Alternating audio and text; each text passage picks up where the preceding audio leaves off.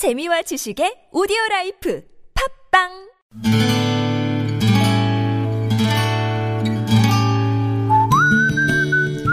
여러분 기억 속에서 여전히 빛나는 당신이라는 참 좋은 사람. 오늘은 서울시 노원구에 사시는 정계순님의 참 좋은 사람을 만나봅니다.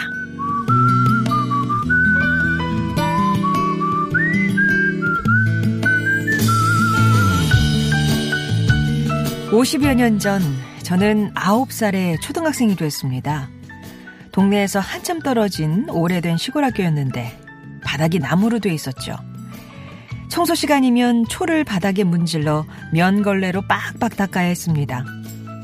반 학생 중에서 제일 작고 약했던 제가 안쓰러우셨는지 하루는 담임 선생님께서 저더러 걸레를 밟고 앉으라고 하셨습니다.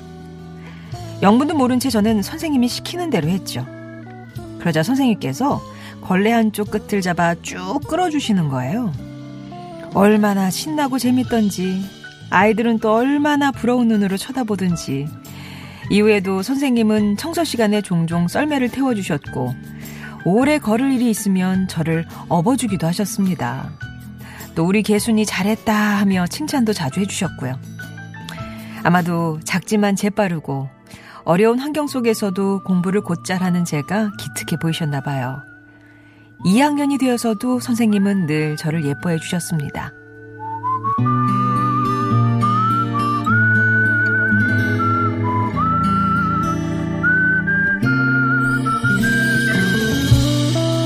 2학년 2학기가 되면서 슬픈 소식을 듣게 됐습니다.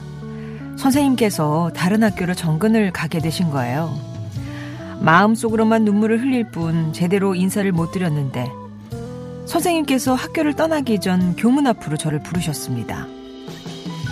개순아, 아무리 어려워도 포기하지 말고 공부를 해야 한다. 하려고만 하면 방법이 있을 거야. 넌 꼭 공부를 해야 해. 알았지? 저는 대답 대신 선생님 품에 안겨 펑펑 울고 말았습니다. 선생님의 마지막 당부와는 달리 저는 상급 학교에 진학하지 못했습니다. 선생님을 찾아뵐 생각도 못한 채 숨가쁘게 살다 보니 어느새 이렇게 할머니가 돼버렸네요.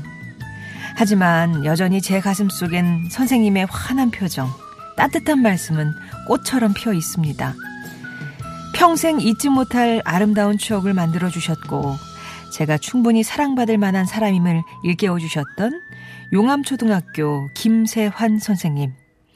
너무 늦었지만 머리 숙여 깊이 선생님께 감사드립니다.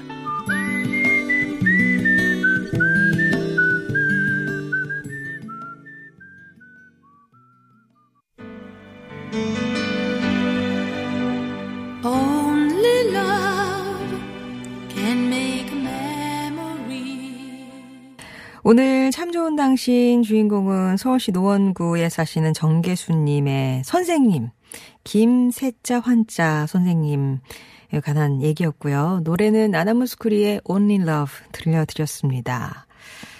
나를 사랑해준 선생님에 대한 기억, 처음으로 자기를 인정해주고 사랑을 베풀어 주신 거잖아요. 격려도 해주시고. 지금도 선생님의 모습을 환하게 기억을 하시더라고요. 쌍꺼풀 있는 눈에 아주 웃는 이상이 환하셨던 그 모습을 잊을 수가 없다고.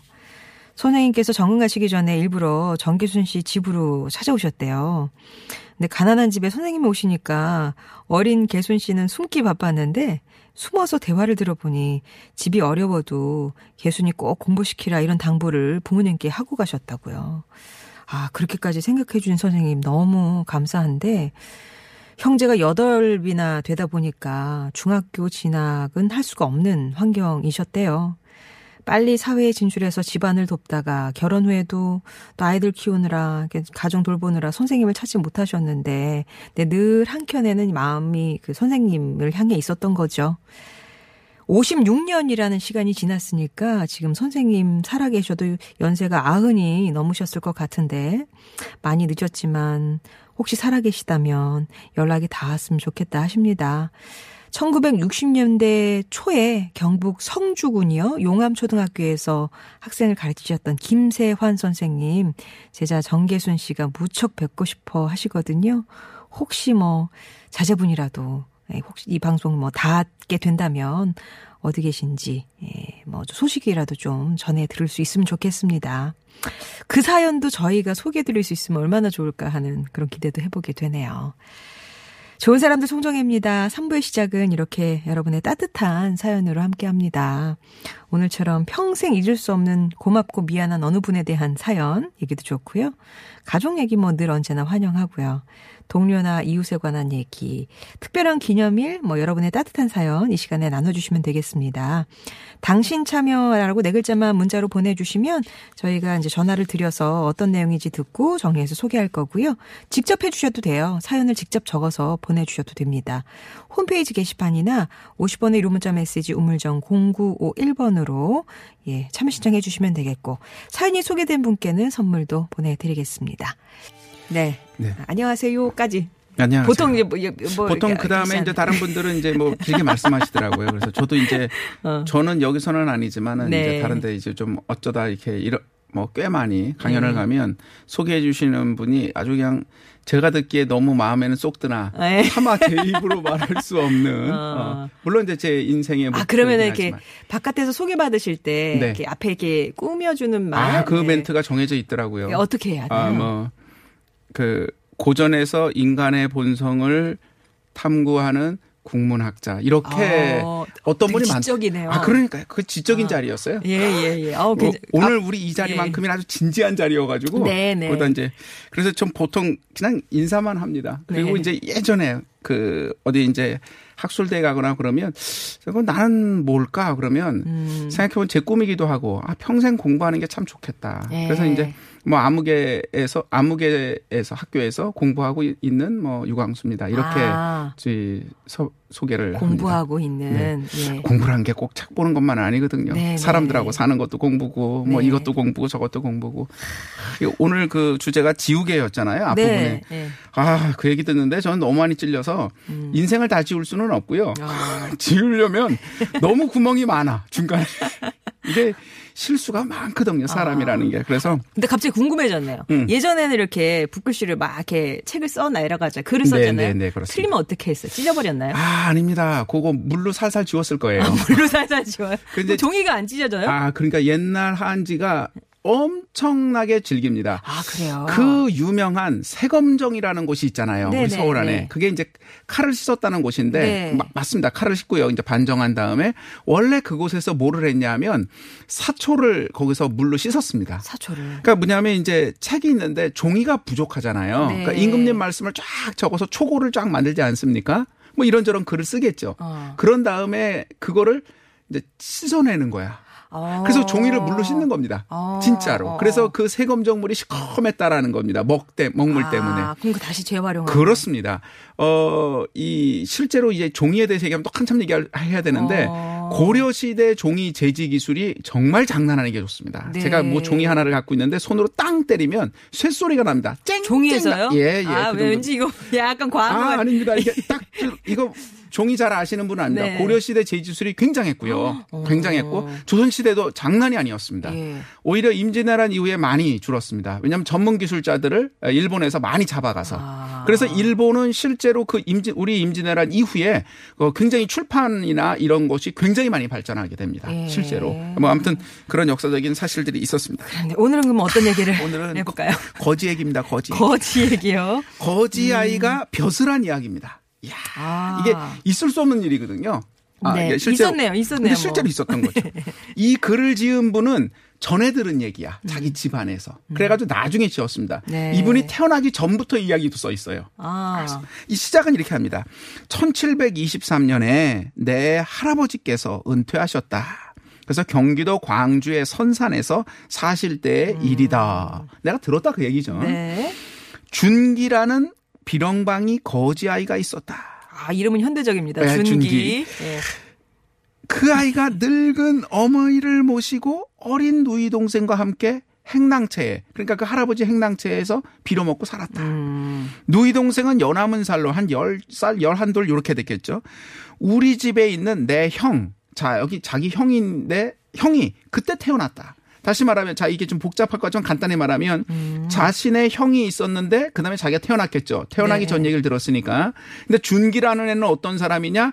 자기의 형보다 나이가 더 많겠죠. 한참. 거지지만 그 형보다 나이가 많은 동생이 있는 거예요? 아니 아니 그러니까 제가 그러니까 동생이 이 모든 얘기를 나중에 다 들은 거야. 네네. 그러니까 나는 아직 안 태어났고 네. 우리 형이 태어났는데 네. 형, 형이 태어났을 때 이런저런 똥기저기 뭐 이런 거를 빨아야 되는데 그걸 네. 누굴 시켰냐면 준기의 여동생을 시켰다 그 얘기입니다. 네. 아, 나가 준기가 아니군요. 그럼요. 아, 예, 지금 제가 헷갈렸습니다. 아, 아, 네, 죄송합니다. 예, 제가. 예, 예, 예. 그러니까 준기라는 애는 딴 애고, 음, 네네, 딴딴딴 애고. 들은 거를 쭉 하신 거, 얘기하는 네. 겁니다.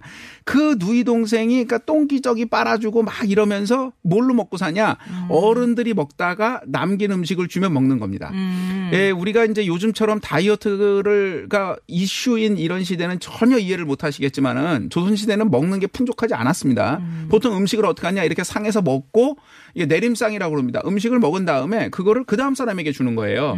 그 다음 사람이 또 먹는 거고 이렇게 이렇게 쭉쭉쭉 내려가는 겁니다. 아, 그러니까 여기서 이 준기의 여동생, 준기와 준기는 못 먹겠지만 준기의 여동생이 얻어 먹었다는 거는 그야말로 거지처럼 먹다 남은 밥 먹는다는 건데 그걸 뭐 네. 더럽다 이런 게 아닙니다. 아, 아. 그거라도 먹고 살아야 되는 정말 그런 상황인 거죠.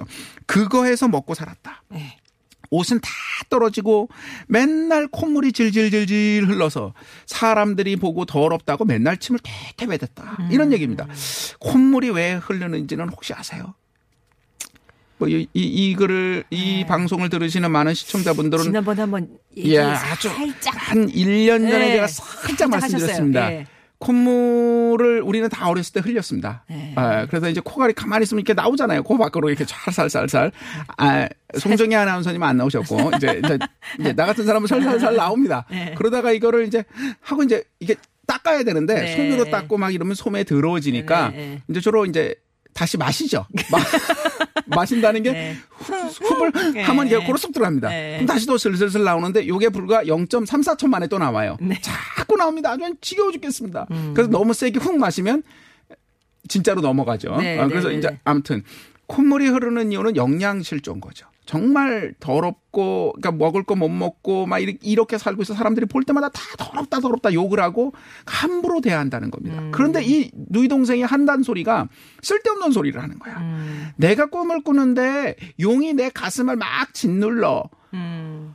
아, 이게 진짜 좀, 이, 격에도 안 맞는 애가 음. 사- 말도 안 되는 헛소리를 하니까 네. 더 사, 사람들이나 동네 애들이 놀리고 때리고 막 침뱉고 괴롭히고 막 이랬어요. 어. 이 동네에서 누가 봐도 이 애들은 진짜 빌어먹고 못 살고 이상한 그런 애들인 거죠. 그러다가 엄마가 돌아가셨어요. 음. 엄마가 돌아가시니까 이렇게 묻어놓고 그다음에 어떻게 했냐면 떠났습니다. 네. 마을 사람들이 다 생각하기를 저 어린 것들이 어디 가서 살겠어 저 거지들이 저거 어디 가서 그냥 말 그냥 추워서 굶주려 죽었겠지 이랬습니다. 음. 세월이 좀 지났어요. 지나서 이제 자기 자기도 태어나고 이랬겠죠. 내가 들어보 들어보니까 어느 날 준기가 찾아왔대더라. 이 마을에 찾아와서 자기 어머님이 계시던 묘소에 성묘를 하고 음. 그 다음에 어디서 돈이 났는지 주변 사람들의 사가지고 땅을 좀 사고 사람들을 고용해서 그 성묘를 자주 하라고 이- 이렇게 어. 하라고 하고 갔대더라 예. 들었어요 갔대더라 예, 예. 직접 이 사람 본 게 아니야 중기가 나이가 많기 때문에 네. 그래서 서로 보지를 못했습니다 또 언제 봤더니 관복을 입은 사람이 쭉 오더니 그 성, 그 산소에 와서 인사를 하고 제사를 지내면서 보고를 하더라. 뭐냐 하면 자손들 중에서 부귀하게 되거나 벼슬을 하게 되면 와가지고 부모님께 제사를 드리면서 제가 이렇게 부모님 덕분에 잘 됐습니다 하는 거예요. 외손자라는 애가 와가지고 그렇게 하고 가더라. 어. 세월이 좀 더 지나서 어떤 엄청나게 잘생긴 사람이 큰 관복을 입고 이게 확관 입고 쭉 오더니 우리 아버지를 딱 만나더라. 네. 그러더니 하는 말이 제가 소인이 바로 행랑방에 살던 그 준기입니다. 어. 아니 너 어쩌다 이렇게 됐느냐? 저희가 그때 이곳에서 떠날 때 어머님 돌아가시고 떠날 때 저의 주머니에는 나무판 돈 50푼밖에 가진 게 없었습니다. 서울로 가서 이 집 저 집 떠돌며 그 행랑에 살면서 고용살이 머슴 노릇해가면서 저는 살았습니다. 그러다가 옆집에 보니까 석공이 있는데 돌로 뭐 만드는 네. 분이죠. 그분이 이렇게 일하러 갈 때 그분 따라 가 다니면서 일을 어떻게라도 배우려고 그분에게 일을 이렇게 이렇게 배웠습니다. 그러다 그리고 다른 한편으로 아침 새벽 일찍 일어나서 나룻가에 가서 저 지방에서 올라오는 나무찜이 있으면 그거를 조금 싼 값에 사다가 장에 가서 매일같이 파는 이런 일을 계속했습니다.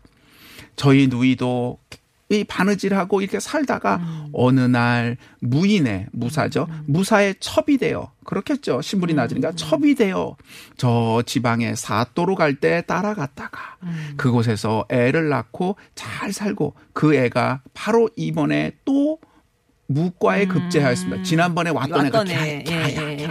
외손자. 어, 외손자인 거죠. 그렇습니다. 저는 계속해서 석공 그 일을 하다 보니 점점점 기술이 이거 이제는 국가에서 하는 모든 장례나 왜 이렇게 옛날에 그 무덤을 일반 무덤이 아니라 그 앞에 성물을 놓지 않습니까? 네. 단도 이렇게 놓고요. 옆에 쭉 해가지고 막 해야 음. 되고요. 말 같은 거, 뭐 같은 거 이렇게 만들어 세워야 그렇죠, 되지 그렇죠, 않습니까? 그 전문 기술이 필요하거든요. 아. 그 일은 아무나 하는 게 아니라 국가에서 하는 일이거든요. 어. 그 일을 쭉 맡아 해서 드디어 제가 통정대부의 품계를 받게 되었습니다. 통정대부면 사, 예, 정, 정삼품의 벼슬입니다. 오. 어. 엄청난 고위직입니다. 네. 과거 급제하면 보통 종구품이나 조금 장원 그러니까 장원한 사람이나 정구품이 될 정도인데 음. 통정돼 보면 어마어마하게 높은 벼슬이죠. 기술이 있어도 그렇게 그렇습니다. 네. 기술직으로서 어. 그냥 국가에 필요한 거니까. 네. 그래서 그걸 사게 되었습니다. 음. 제가 이제 누이도 잘 살게 되고 저도 역시 어느 정도 돈을 벌게 되어 이런저런 논밭을 있게 되고 소도 좀 기르고 말도 기르고 여기저기 땅들은 음. 사람들에게 나누어 주어서 거기서 일을 하게 해서 제가 품삯을 받습니다. 이제는 먹고 싶은 것을 먹고 입고 싶은 것을 입을 수 있게 되었습니다. 어린 시절에 얻어먹던 때를 돌이켜 생각하면 제 자신도 이렇게 될 줄은 전혀 생각하지 못했습니다. 다만 아직 자식이 없어 걱정일 뿐입니다. 네. 이러고 돌아갔다는 거야. 아, 거까지만 네. 하고. 아, 거까지 하고 이제 아버지하고 그때까지 내가 없었어. 네. 나중에 또 들으니 음. 중기가 음. 첩을 얻었는데 그 첩에서 자식을 얻어서 그 모든 재산을 다 물려줬다고 하더라. 예. 라는 얘기를 이 지은이가 다 들은 거예요. 네. 생각해 보니 준기의 얼굴에는 부귀할 만한 상이 있었을 텐데 음. 우리가 알아보지 못했던 것이다. 음. 국어라고 빌어먹고 저렇게 무시당할 때 누가 그것을 알아볼 수 있었겠느냐. 음. 또한 준기의 누이 또 누이 동생도 남편도 묵과에 급제했고 아들도 묵과에 급제한 사람인데 정말 용꿈이 딱 맞았던 것이다. 역시 꿈은 용꿈. 그렇습니다. 네. 그러나 그 누이가 그 꿈 얘기를 할 때 누가 믿었단 말인가라는 음. 얘기입니다. 여기서 이야기는 딱 끝납니다. 네. 준기라는 사람이 성공을 했습니다. 오늘 얘기를 보니까. 네. 준기가 성공한 거는 내가 오늘 성공해야지. 성공해서 난 이걸 하면 성공할 수 있을 거야. 이렇게 이렇게 한 것이 아닙니다. 아니네요. 이게 제일 오늘 이야기의 가장 중요한 핵심이 바로 뭐냐. 음. 준기는 성공하려고 세상을 산 것이 아니다라는 겁니다. 어. 준기는 그러면 남들이 보기에 무슨 엄청난 목표를 세워서 나는 이렇게 살아서 이걸 얻어야지 이런 것도 아니라는 겁니다. 그럼 준기는 어떻게 해서 성공하게 되었을까? 라는 게 핵심입니다. 물론 아까 보니까 고용살이 할 때 잘했고 아. 옆에 석공이 있을 때 따라가면서 일을 잘했을 테고 물론 아. 이런저런 일을 열심히 했겠죠. 예. 단지 그걸까라는 어. 겁니다. 이거는 조금 쉬었다가 4부에 와서 예. 말씀을 드리도록 하겠습니다. 아, 막 진행도 하시고요. 네. 소리아 밴드의 바람의 시를 들으시고요. 요 궁금한 얘기 이어서 듣겠습니다.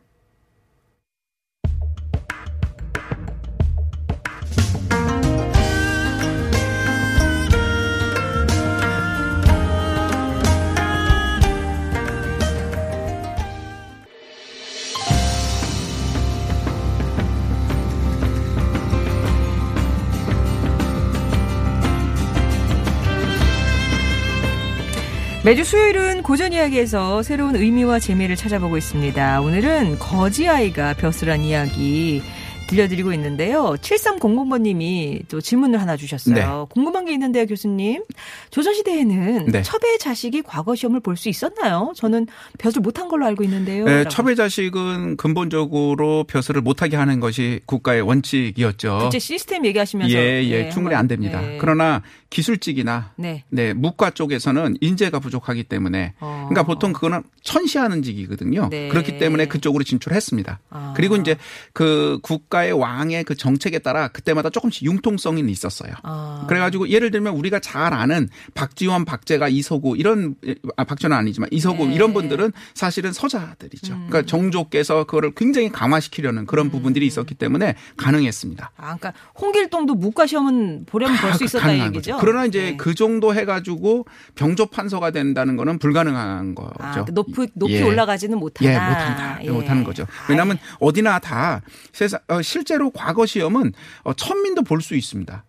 그러니까 그걸, 그걸 어. 막, 막지는 않습니다. 예. 단 공부를 그렇게 해가지고는 안 되는 거죠. 그러니까 시스템상 진입이 불가능한 거지만 안 된다라고 된 규정은 없습니다. 자격 조건을 완전히 뭐 그렇습니다. 원천 봉사하지 그렇습니다. 말씀이신 네, 네. 거죠? 예, 그렇게 말씀을 드리고 궁금해하세요. 그러니까 성실 근면이 성공 비결인 줄 알았는데 대체 지금 뭘 얘기하실까요? 하면서 이유선님이 궁금 궁금 궁금. 아, 네네. 성실 근면이 당연히 이, 그, 뭐, 물론 그거 당연한 겁니다. 네. 그런데 우리가 스스로 오늘 얘기에 가장 중요한 건 뭐냐면 자기가 자기 스스로 지치고 피곤해서 쓰러지는 게 가장 큰 문제입니다.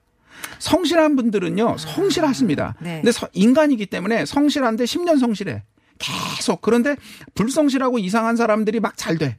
어, 그래도 막 이제 그냥 그런가 보다 하고 자기 길을 묵묵히 계속 갑니다. 예. 그래도 계속 안 돼. 어, 슬퍼요. 아니 뭐 그 슬플 수도 있지만 뭐 그런 거죠. 네네네네. 그때 그 사람은 어떻게 될 것이냐라는 겁니다. 음. 바로 그래서 이 문제를 정확하게 풀어보기 위해서 똑같은 작가 이거 아까 그래서 모- 모두에 작가가 이건 들은 얘기다라는 얘기를 계속했지 않습니까? 네네. 그 작가가 똑같게 같이 적어놓은 딴 이야기가 있습니다. 아 같은 작가의 그 얘기. 같은 작가의 시녀 예향이라는 사람의 이야기가 있습니다. 이것도 들은 얘기인가요? 아, 아, 아니 이건 얘기인가요? 자기가 직접 본 거, 보고 아, 본 듣고 거. 한 아, 거예요. 예, 예. 예. 요 이야기를 들으시면 아마도 도대체 준기가 어떻게 성공하게 됐는가를 알 수 있습니다. 이야기는 굉장히 복잡한데 엄청나게 짧게 정리해서 얘기하면 예향이라는 종이 몸종이 있었는데 음. 김교행이라는 사람의 부인이 민씨인데 그러니까 민 씨니까 민 씨 집에 있었겠죠.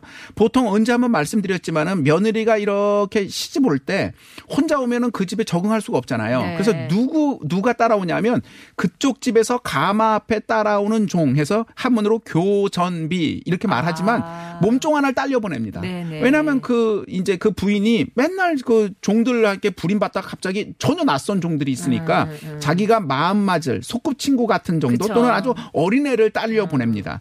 그렇게 딸려서 온 종이 있었는데 걔의 이름이 예향이다. 예. 순박하고 온순하고 총명하고 그런데 바늘지 솜씨가 얼마나 좋은지 음. 당시 여성 종들이 할 수 있는 모든 일을 다 잘했다는 뜻입니다. 이 얘기는. 음. 정성과 충심으로 일을 하는데 주인을 섬기기를 어떻게 하느냐 한 가지도 허물 잡을 게 없다. 일을 시키면 바느질을 좀 부탁해요. 이제 요즘은 아니지만 꽤 옛날에도 혼숙감을 마련할 때는 바느질을 해서 옷을 만들지 않습니까? 네. 그러면 바느질 솜씨가 좋은 분이 이렇게 하셔요. 그쵸, 그쵸. 그러니까 자기가 하지 않습니다. 자기가 잘해도. 왜냐하면 솜씨 좋은 요즘 말로 하면 한복 장인 같은 분들에게 네. 맡기는 거죠.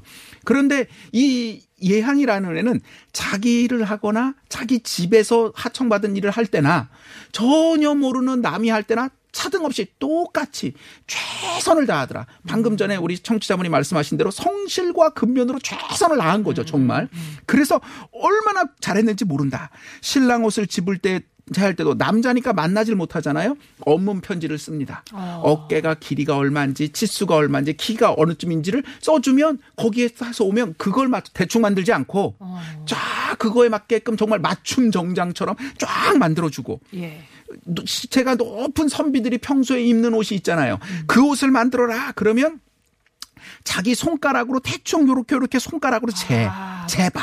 그래서 한 채 착오도 없이 정확하게 지어서 다 갖다 드리고. 그래서 그 지역에 있는 높은 벼슬 하신 분들은, 이름 있는 분들은 이것이 예향이 지은 것이냐? 딱 입고 마음에 들면, 그렇사옵니다. 아이고, 잘했다. 아. 걔에게 맡겨라. 뭐 이러는 거예요.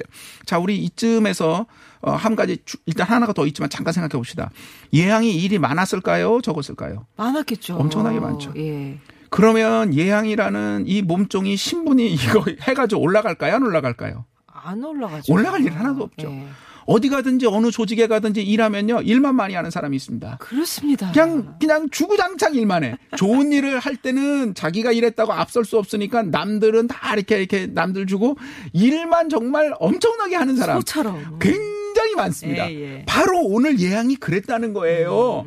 남들이 일, 일은 우리 집에 잘 보여야지 하는 건 열심히 하지만 남들 것까지 잘할 필요가 없지만 그거에 상관없이. 음. 그럼 이 사람이 바보냐? 그게 아닌 거죠. 심지어 옛날에 그 그림을 갖다 주고 주자라고 주희라는 사람이 있죠. 성략의 태가인 남송 때 그분이 입었던 옷 같은 걸 내가 입고 좀 지내고 싶다. 내가 어? 죽을 때 수, 수의로 그걸 입겠다라고 했더니 예양에게 주니 그림을 보고 생각을 해서 그림대로 해서 그걸 척척척 해가지고 쫙 맞춰져 드렸더니 이분이 돌아가시지 않고 잠시 좀 소생하셨어. 아, 돌아가시지 그, 않고. 어, 그 옷을 입고 정말 조금 네. 지내시면서 너무너무 흡족해 하시다가 아. 정말 그분 소원대로 돌아가실 때 수의로 그 옷을 입고 돌아가셨어요. 예. 이 사람이 이런 사람이야. 두 번째 또 이 예향이 예를 들면 이 집안에서 저쪽에 저기 이제 아까 말했던 딸들을 시집 보내잖아요. 네. 시집 보내면 앞에 교전비로 어린애를 데려가지 않습니까? 네. 그래도 좀 나이 많아. 이제 나이가 좀 있으니까 같이 따라가는 거야. 가가지고 그 사람이 며느리를 제대로 할 수 있도록 요렇게 저렇게 잘 가르쳐 주고 오는 그런 일도 한 거야. 아. 그러다가 드디어 이제 자기가 따라온 민 씨 부인이 있죠. 네. 민 씨 부인이 딸이 있는데 딸이 시집 갈 때가 된 거야. 예. 결혼식을 했어. 그런데 시어머니 되실 분이 돌아가셨네. 아. 그래서 시어머니 되실 분의 상례까지 다 치르고 나중에 혼례를 하고 따라가기로 한 거예요. 네. 이제 그러다 보니까 걱정이 너무 많은 거야. 이 딸이 왜 딸이 많냐? 시어머니가 있으면 시어머님이 지시하는 대로 따라서 하면 네네네. 집을 하는데 그 집이 언제 제가 이제 말씀 아, 못 드렸지만 진짜 부잣집 맏며느리 종갓집 맏며느리라는 걸 아무나 하는 게 아닙니다. 그 일은 어마어마한 일이에요. 지금 그냥 대충 하는 일이 아닙니다. 전 붙이고 이런 일이 아니거든요. 그러니까 그렇게 해야 되는데 자기가 어리잖아요. 열일 걸려도 스물이 안 된 애가 뭘 알겠어. 그럼 막 걱정을 하는 거예요. 이때 예양이 등장. 자기 남편이 있어요. 애는 못 예, 낳지만 예, 예. 남편에게 아주 어린 여자를 첩으로 붙여줬어요. 자기 남 예향이 예양이. 자기 남편. 예, 예. 저 예. 좀 나이가 이제 많으니까. 예. 그러면서 그 첩을 딸처럼 귀여워했어. 아주 애정을 주고 잘 한 다음에 어. 그 아까 주인의 딸 있죠? 딸이 네. 시집 갈 때 자기가 직접 따라갔어. 어. 그리고 너는 그 이제 데려온 첩한테는 우리 남편 밥도 해주고 네가 잘 모시고 어. 있어라 하고 어. 자기는 그 집으로 떠나버렸어. 아. 가가지고 그 집에 가서 딱 일을 하는데 집안의 대소사, 장례, 상례, 그 다음에 집안에 경영할 거, 사업할 거. 이 딸이 모르잖아. 그거를 다 진두지휘 해가면서. 그렇다고 이 사람이 막 나서냐. 아까 얘기했잖아. 온순하고 순박하고. 그림자처럼. 차분하게 하면서 며느리에게 그 딸에게 이렇게 하세요. 이렇게 하시면서 정말 브레인처럼 일을 쫙 한 거야. 그러다가 이제 굉장히 오랫동안 그래서 충분히 할 만큼 시어머니가 없으니까 시어머니 역할 좀 다 한 다음에 이제 나이가 너무 들어 아파 몸도 대체 얼마나 한 몇십 그? 정해져 있진 않아요. 아. 한 10년 이상 가까이 했을 거야. 음. 그리고 나서 집으로 돌아옵니다. 자기 원래 집으로 돌아와서 음. 결국은 죽어요. 자식도 없이 아니 나이가 들었으니까 죽지. 음. 그랬더니 그 모아뒀던 첩, 그러니까 따로 두었던 첩, 남편의 첩이 네네네. 마치 자기 부모가 돌아가신 것처럼 슬피 울었다. 그런 얘기입니다. 네. 이거에 대해서 오늘 얘기했던 아까 준기 거지 네. 벼슬한 거지 했던 그분 그 작가가 이 예항에 대해서 뭐라고 논평했냐면 이렇게 논평했습니다. 대개 첩씨를 질투하지 않는 것은 부인으로서 어려운 일인데 음. 예향은 능히 했고 자기 집이나 제 몸을 우선시하지 않는 것도 장부도 하기 어려운 일인데 예향은 능히 했다. 재능과 지혜가 넉넉한 데다 힘을 다해 작은 주인, 작은 주인이라는 게 딸려간 그 며느리 며느리. 보필하는 데 있어서는 충신이라도 드문 일인데 예향은 능히 했다. 여자로서 하기 어려운 일도 능히 했고 대장부라고 하는 사람도 하기 어려운 일도 능히 했고 음. 충신이라는 사람이 하기도 드문 일도 예양은 다 했다. 이런 얘기입니다. 네. 자, 이제 예양 얘기를 아까 중간에 잠깐 말씀드렸지만 정리하면 예양이 이렇게 왜 열심히 했을까요? 왜 성실 근면 열심히 했을까요? 어. 벼슬을 하자? 아니 벼슬할 수 있는 게 아니죠. 여자 이 남자 네. 남자가 아니라 여자잖아요. 또 중기하고 달라요. 벼슬한 게 아닙니다. 그럼 이렇게 해가지고 나는 종의 신분에서 벗어나자. 그것도 아니잖아요. 네. 이렇게 해서 칭찬을 많이 듣자? 물론 칭찬해주면 좋지만 그걸까요? 왜 이렇게 소처럼, 그쵸? 제가 보기에는 일이 엄청 많았을 겁니다. 그리고 매번 모든 힘을 다 쏟아서 했습니다. 자세히는 모르겠지만 예향이라는 사람은 무엇인가를 얻으려고 일을 한 것이 아니라 이렇게 성실히 근면히 사는 것 자체가 음. 나의 삶의 가치로서 매우 가치 있다고 생각하고 최선을 다한 사람인 겁니다. 아 이제 준기 얘기로 돌아와 보죠. 네. 준기는요 바로 이런 자세로 일을 했던 겁니다. 마지막에 뭐라고 말했습니까? 내가 정말 그 옛날 빌어먹고 살릴 때는 제 자신도 이렇게 될 줄은 전혀 몰랐습니다라고 했습니다. 다시 말하면 삶의 목표를 난 부자가 돼야지. 내가 나를 무시했던 놈들 내가 용서하지 않고 내가 성공해서 뭐 하겠다 이거 아니고요. 착한 마음이어도 내가 이렇게 살면 되나 그게 아니었습니다. 준기는 어떻게 해서 성공을 했을까요? 최선을 다했겠죠. 자, 야구 좋아하시는 분들이 많으시니까 아마 이 얘기는 너무 잘 아실 텐데 우리나라에 야구 사할 타자가 나오면 어마어마한 타자라고 합니다. 안 나오죠. 사할이라는 게 뭐냐 하면 아시죠?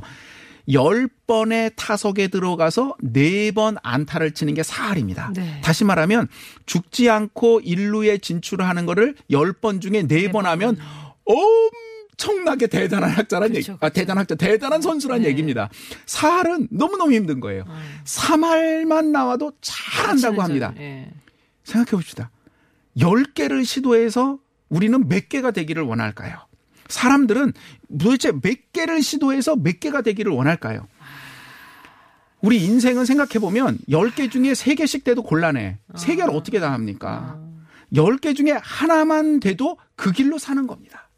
우리는 일할만 돼도 물론 이 방송을 듣으시는 들으시는 분들 중에서 저는 일할도 안 돼 힘들어요 하시는 분들이 있습니다. 힘을 내시라고 말씀드리는 게 너무 무책임할 수 있는데 한번 곰곰이 생각해 보실 수 있어야 됩니다.